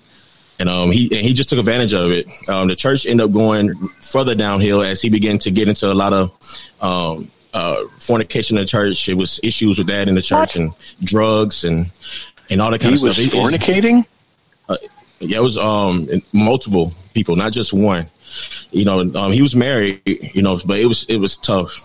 The um, it's, it's you know, it, it got it was it was deep, you know. And I remember during the time when I found out about it, and like I said, we believe he was an apostle, and we believe he had power. We knew, we believe he had power from God, that he could speak things into existence. He can cause curses and all these things like that. And um, he was so we never wanted to step up against them. It was like, you know, we, and people were afraid to leave.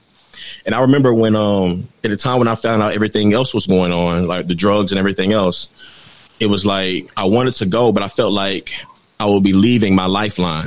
Like this is the like this is my connection to God, and if he's on, he's our voice between us and God. And if I leave this church, then I'm gonna leave my connection with God. And so I stayed. And um, the Lord, like in two thousand ten, he passed away.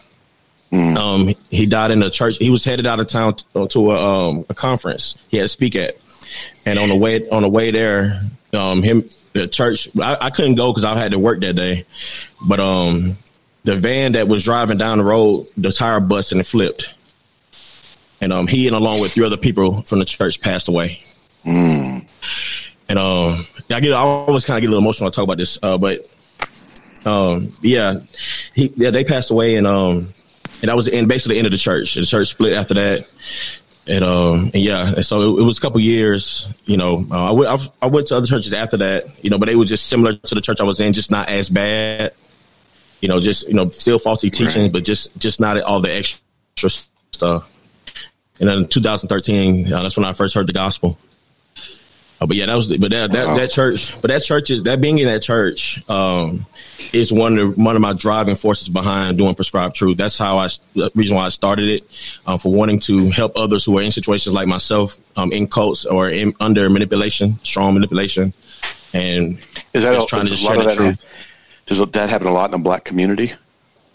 Um, Yes, it, it, it's about charismatic circles, and mostly I wouldn't say necessarily the black community, but mostly in like the, a lot of the black charismatic circles. And and what I've come to realize, and you know, my the pastor that I was under at the time, like think about, I, I look at his past and who, and who he was as an individual outside of the the title he gave himself. Um, he had issues with his with his family, with his father and his mother, and that goes that kind of shows into why he would project that to us as well. And, um, you know, and he, he got to a point, I, I believe at one point he genuinely believed what he believed, but then at some point, you know, he just got greedy. You know, he saw, he saw the power that he had, was greedy, and uh, went for it. But there, there are other guys who I know who are in charismatic circles as like that, who are just, who are genuine in what they believe, don't go as far as he took it, you know. Um, but that, that genuine, but that what I'm seeing is common, and which, which opens doors for stuff like that. It's when pastors teach their flock that I am the I am the voice between you and God. Like I'm the pastor, right? You know, That's I'm the, you know I'm the one who you can come to if you want to get understanding. If if you want to, you know, which you know, and it's like they twist that, they twist the trust of what we should have for pastors, because we should be able to go to our pastors and gain understanding and get wisdom and stuff like that. But it should not be the end all be all. Well, that's how every cult starts, and I mean, that, like we're talking earlier with the Catholic Church, that's where they started to go awry, right? They started to set themselves up as the authority right. to interpret Scripture. And once you do that, you're done. I mean, what, right. because you, you no longer have God's word, you have man's word. That's all you have. That's right. That's wow, right, that's yeah. good stuff, man. I'm glad you're, uh, I'm glad God, you know, got you out of it and he's using you. Yeah, I'm mostly grateful for that, especially when I started, and I think what hit me the hardest, um, me and a friend of mine was talking about this, we came up in the same church, and I was I was sharing with him Reformed theology, you know, he's he's coming to the faith, and I, we was having questions about salvation, and we didn't talk about God's sovereignty and, and salvation and election, and um, it was funny, man, he thought about something that I had thought about a long time ago. He was like, so you telling me, like, all those things that happened, like, so God already knew those things would happen, he already, that, those things are already there, you know. And I was like, yeah, I said, but the thing is, it's like, we don't understand God's reasoning. We don't know his reason for those things. But the way I look at it, it's like those things happened for my good. That's right. They happened for my good and for his glory, you know? And I was like, if it wasn't for those things, I wouldn't, I I can't say I would. I mean, I, I don't think I would value truth as much as I do, you know, it's going through that false teaching like that. You know, so I, I know the dangers of being under false teaching, under uh, cult-like behaviors and so on and so forth. And if Lord used that situation, and not just myself, but there are other people in that church, it was just um, unfortunate. It's other people in that church who have yet to still come to the faith. They've gone to other false teaching churches, just not, they just, they feel like they're okay because they're not in a church that's manipulative. Like they're not, he's, he's not being as bad. Like he's not doing the sex. He's not doing the drugs, but th- there's no gospel, you know. And they, right. and they feel they feel safe because they don't have that manipula- that uh, manipulating pastor, you know. And so I just I see it as just I see God's sovereignty and all of that at work. And um, it, it was it was hard. It was hard pill to swallow at first, you know, thinking about the people who passed away and right. and everything. But, man, it's like at the end of the day, I'm so I'm grateful, thankful to the Lord for his grace and his mercy. Amen. Man, I love hearing that. Matt, I mean, this is, the, you know, you think about it for you and I, we, we joke about being older, but I mean, as as we look at Jamal, this is the next generation of apologists right here. You know, How this old is, Jamal? Um, I, t- I turned thirty last December. December what? twentieth. Okay. What are you, December tenth, Matt? I'm ninth. ninth. Yeah, I'll be, I'll be sixty-three. Oh, wow. Man. So, so uh, Matt, how's that? Do you have your A A R P card yet? I think I do, actually, yeah. And uh, Social Security stuff. Yeah, they're asking about that and things like that. Yeah. Uh, you, you see, folks, this is why I have to buy Matt his lunch. I mean, he's just, you know, he's going to be on Social Security soon. He he can't afford lunch. You know, I he can't afford a lot of he stuff. Can't, he can't, oh, he, he, not only is he not slick enough to buy me a meal, He he couldn't afford it if he did. Oh, it'll happen, and the more you, you remind everybody about it, when it does happen, I I freely admit, day for you. I freely admit, if you ever, ever, and and you will one day, someday, somehow, you will buy me a meal, and I will deserve all of the abuse you give me. But until oh, that day, plenty. Plenty. Un, until right. that day, I am going to enjoy the fact that. Uh, you know, actually, actually, you know, there's a clip here, uh, Matt, we could play. And this is from the guys that did the after show. And, and others recognize this. Here, let, let me play this for you. Was Andrew the one that helped you get uh, the podcast back up? Yeah, he did get the podcast. He didn't help me. He did it. So don't, don't yeah. you think you'll owe him a dinner for that? Oh, no, he didn't. Got him. I, I, I like the guys over there at the council. Uh, I, I agree with them. Uh, you know, you owe me a dinner or two. Yeah, that's right. The, the funny thing is, you don't let me buy you one. That's the problem. Yeah, I know. I didn't show up to Manti. That I, I, you know, we had the best lady last year at Manti at McDonald's. Man, yeah, she ripped on me a lot. Yeah, that's she right. ripped on everybody. Yeah, try and forget about that. Oh, that was great. So, so uh, we got about twenty minutes left. Let me let me ask Jamal. Jamal, with, with the questions you have on with apologetics and all, and any questions that you found really difficult to answer, where maybe uh, you know Matt or I might be able to, to help out. Um, I, I found it very interesting when I listened to you guys. I, know, I think Matt was having a conversation with somebody a long time ago. Well, it wasn't that long ago. Um, but it was on the basis of dealing with science. Um, I was, it was talking about like the dating issue. I don't know if it's it was talking about people like the dating of things. Mm-hmm. Um, you know, how some things are dated older and dealing with um, carbon dating and stuff like that. Those right. are those are those are stuff that, you know, I have a little difficulty with. I, you know, when they're dealing with as far as somebody acts, you know, but I just I just stand on what I know from scripture. Well, you know, those are questions that I, that I come up and I'm like, okay, I wish I knew more about this area. Yeah, I, I got to study it too, but uh, what I would recommend, study it more because I want to do a science section. But uh, what I would recommend is getting some books. Um, uh, you go to Amazon and look up Problems with Evolution, and you'll find books uh, that do various analyses. And there are lots of problems with uh, the evolutionary theory. Uh, but, well, uh, Matt, I'll throw this out to you. By the way, I, I was supposed to mention to you, Matt, Doctor Silvestro is in your town. He just got in oh. today. Um, oh, he did, huh? Yeah, so he's going to be trying to, he wants to get uh, you and Mike Riddle together. Um, okay. And you should actually, I mean, you live in the same town as Mike. I mean, you you should probably try to get Mike to help write some of that stuff. He's got a bunch. But Doctor Silvestro's book, I'll put it up here, On the Origin of Kinds.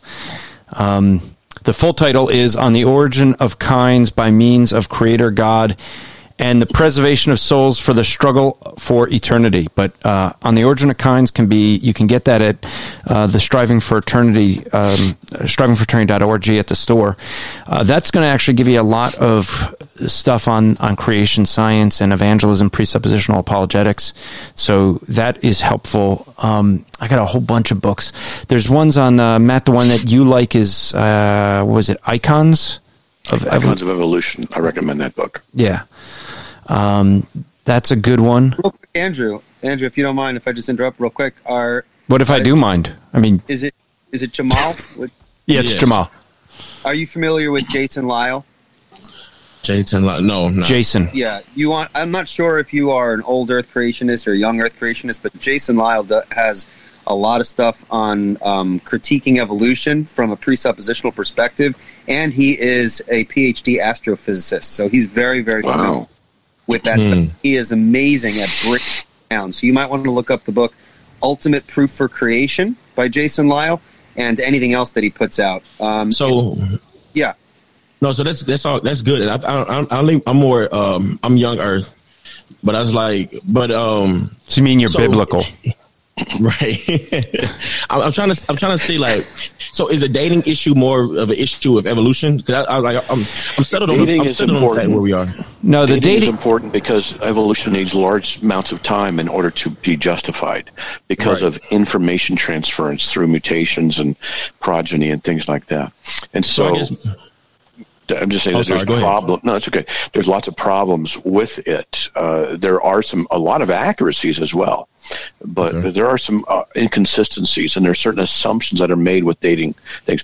But uh, you know, they'll assume that the rate of of uh, that when when something's in a media like dirt or granite or whatever it might be, different kind of media, certain uh, minerals transfer into something while it's decaying at the same time. And so these things all had to be taken into account when you're making um, estimates of, of mm. dating. There's, there's a, it gets a lot more complicated than that, but there's a lot of problems. Yeah, one of the things so you'll a- see with, like you mentioned, carbon fourteen. Um, right. One of the issues that you have there is that can only go back about sixty-four thousand years. So when people try to argue that, oh, we have we carbon, you use carbon fourteen dating on a, on a dinosaur and it's millions of years old. Yeah, mm. you can't do that.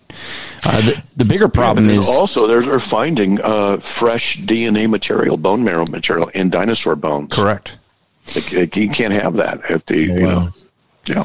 And so what you end up with is you, you end up seeing that a lot of, there's a lot of assumptions that these dating methods take into account, and they don't. It's it's kind of interesting. They're skeptics about everything but their own worldview, so they don't question the basically their their own testing methods. So they assume everything's universal and uniform. So nothing, as if nothing ever changed. Now, that's a big problem because anytime you have a world catastrophe and everybody accepts that there was a worldwide catastrophe, then you can't know what the earth was like. We would say there was a worldwide flood.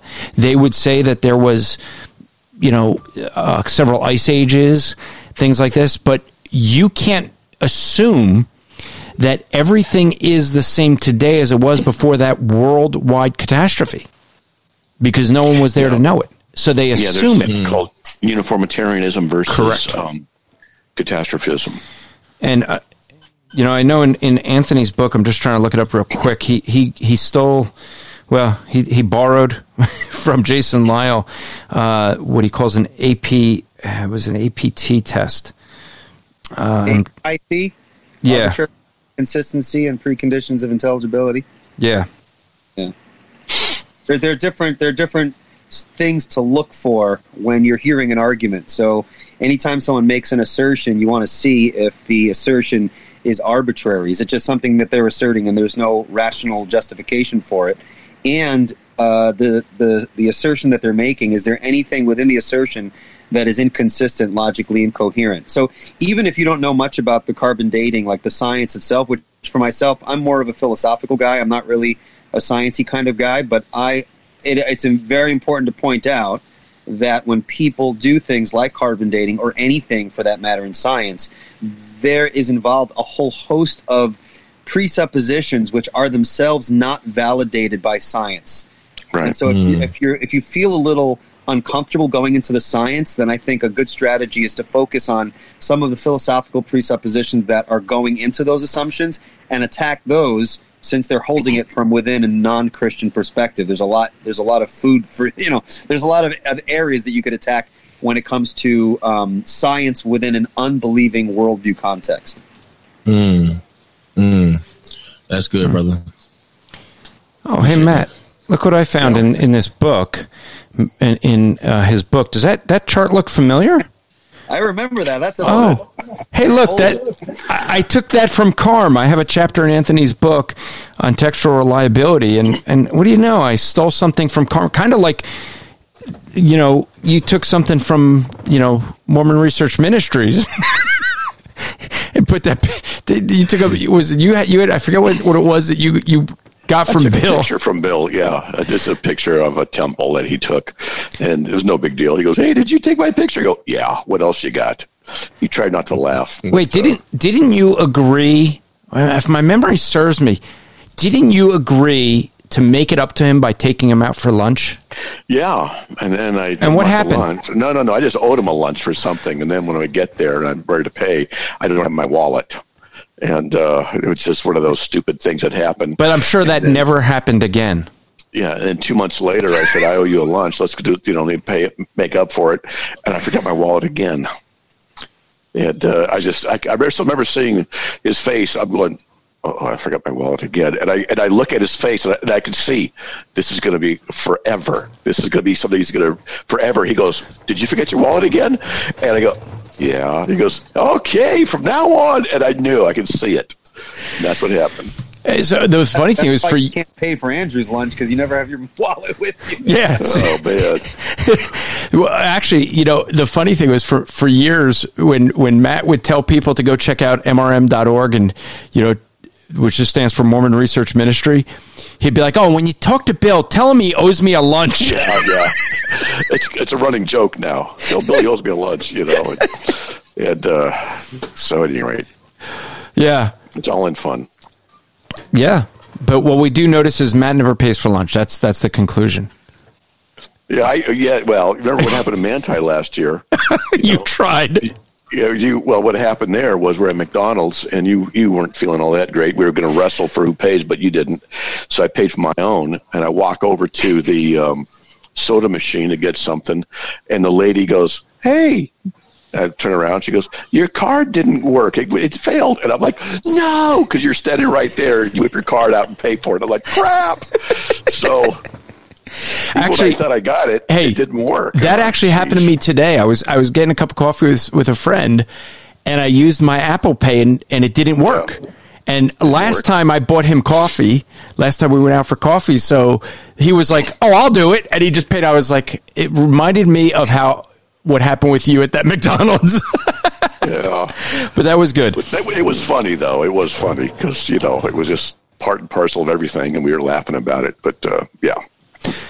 So Vincent popped in here. We haven't seen him in a long time. So uh, hey. Welcome, sir. How are y'all? Good. We, all right. We're going to need your help, I think. I, I need to talk to you off air. We're going to.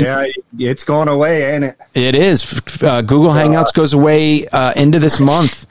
And so I was playing with O B S last night and some other things. So you and I need to talk wait, wait, after wait. this. Did you say Google Hangouts going away? Yep.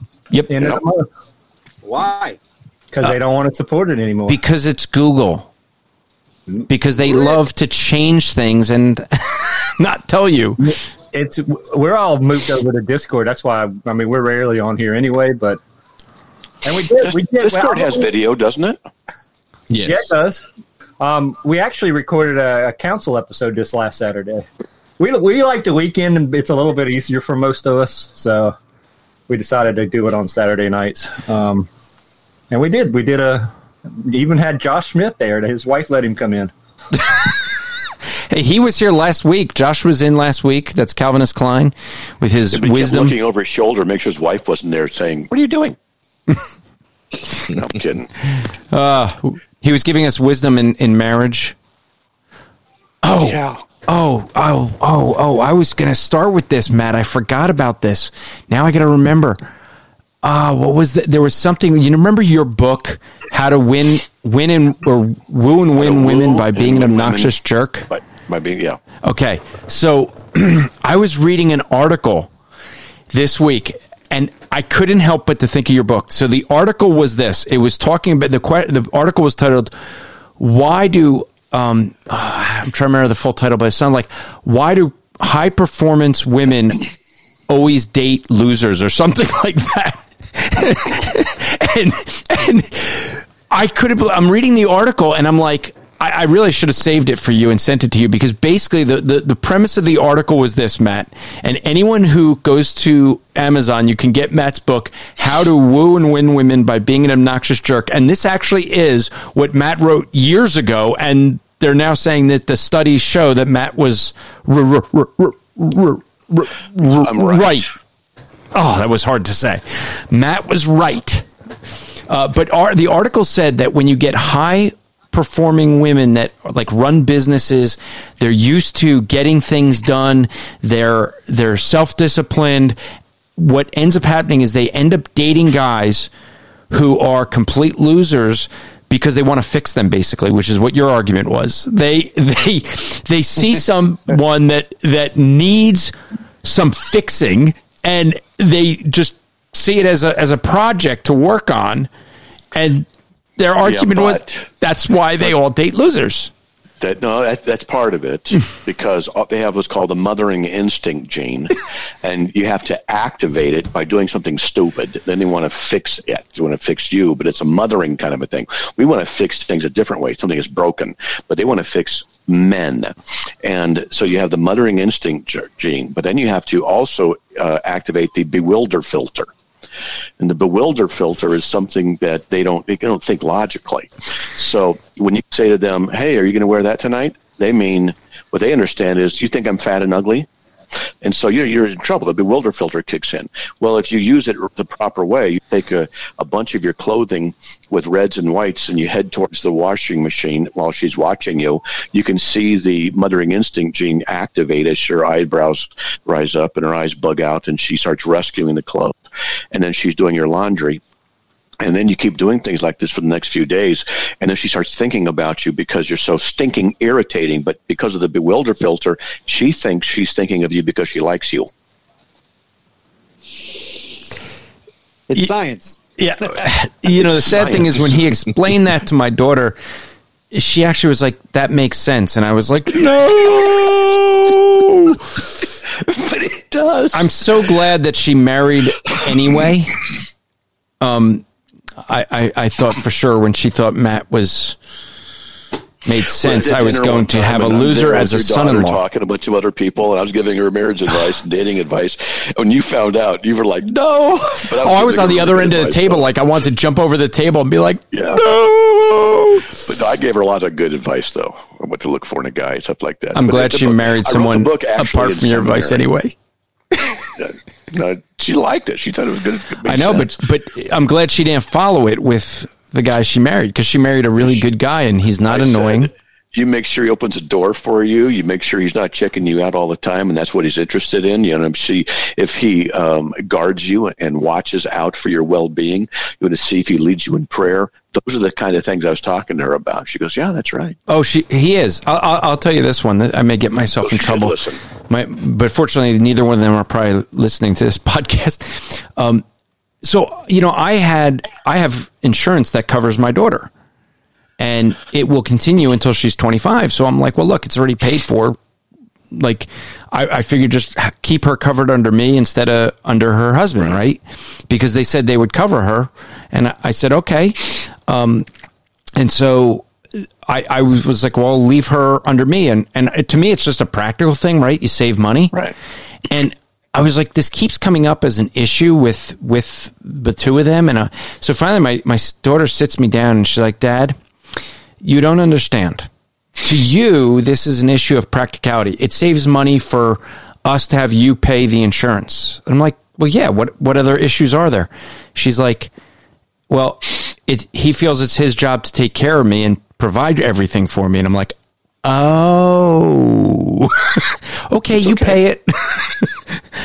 So even though like uh, their, their phone bill is under me, but they pay me, you know, because he's going to, he takes care of everything for her. He opens doors for her and yep.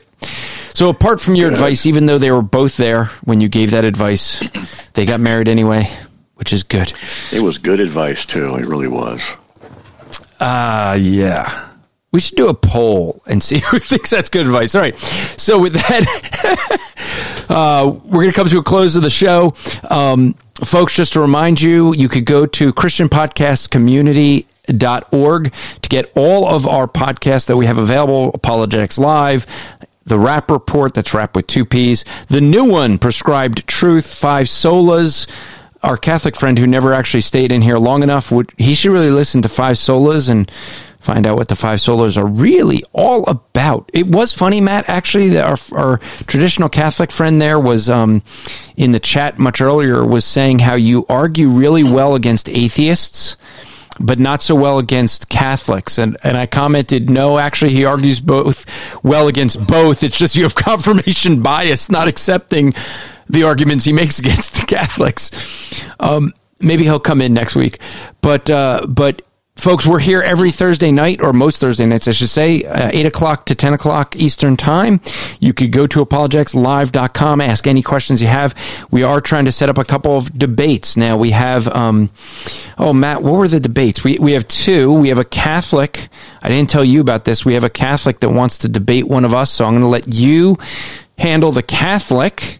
I got to find that email, um, and I'll tell you what he said. Um, willing to debate on the topic of, oh, wait, this is the one for me. So this is the one that I'm going to take. Um, someone wants to debate the topic of Judaism versus Christianity, uh, and he says rabbinic Judaism will side, will argue. Uh, carnation is the truth. There is no eternal hell. We come back as animals. And Isaiah seven and fifty-three does not prove Christianity. So that's the the topic that I will end up taking that debate. And wow. Matt, well, you just let him talk. You just make yourself look bad, but go ahead. Yeah. When, when is that, Andrew? What is which? I got I got a phone when call in four debate? minutes I got to be at. Sorry. I, I didn't hear you, Eli. I, I was asking, when is that debate? Oh, we're going to set it up. We don't. I don't know yet. And okay. The second debate we have to set up. The second debate is going to be debating Roman Catholicism. Uh, so I got to set that one up with a William. That one will be for Matt. Okay. Um, so we'll set those two debates up here. Uh, I do have a debate on the Gospel Truth uh, on his channel uh, coming up. I think it's September twenty-ninth. And Matt and I both, I mean, Matt has loves this topic. It was great. I told Matt that the person actually asked this as a topic, Eli. He wants to debate that secular humanism is superior to Christianity.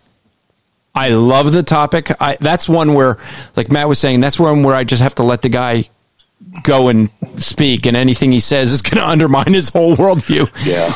So that's yeah. going to be a fun one. Hey, guys, I got to get going here. I got All right, to be Matt. On a phone call in a little bit. If you guys could do an after show, uh, email it to me, and I'll be done. Maybe I can go on later. But okay. I got to take off, okay? Vincent will take care of that if there is one. So with you guys later. All right, bye, Matt. So with that, uh, folks, we're just uh, to let you all know.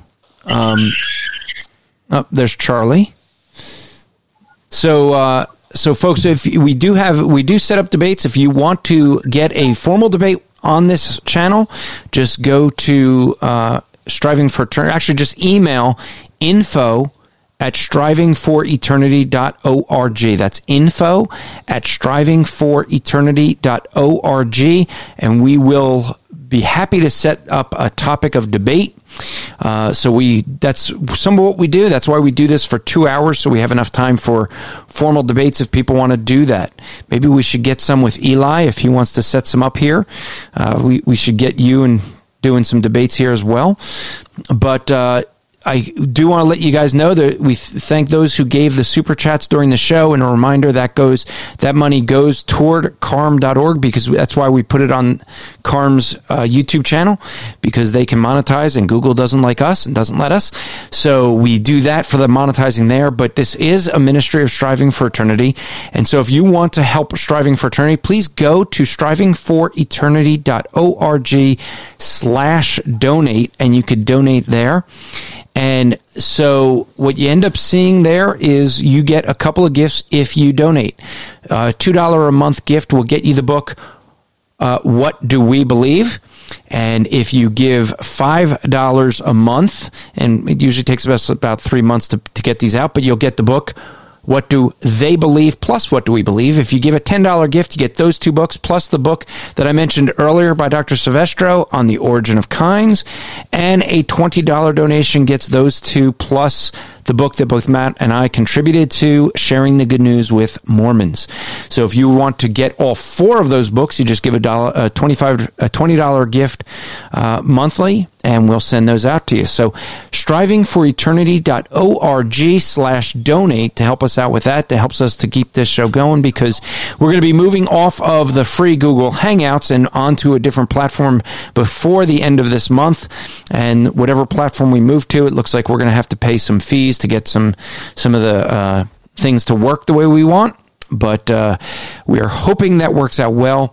So remember, until next week, to strive to make today an eternal day for the glory of God. You've worked hard for what you have, your money, your assets, your four oh one k, and home. Isn't it all worth protecting? Nearly one in four consumers have been a victim of identity theft. LifeLock Ultimate Plus helps protect your finances with up to three million dollars in reimbursement. LifeLock alerts you to identity threats you might miss. And if your identity is stolen, your dedicated U S based restoration specialist will work to fix it. Let LifeLock help protect what you've worked so hard for. Save twenty-five percent off your first year on LifeLock Ultimate Plus at LifeLock dot com slash aware. Terms apply.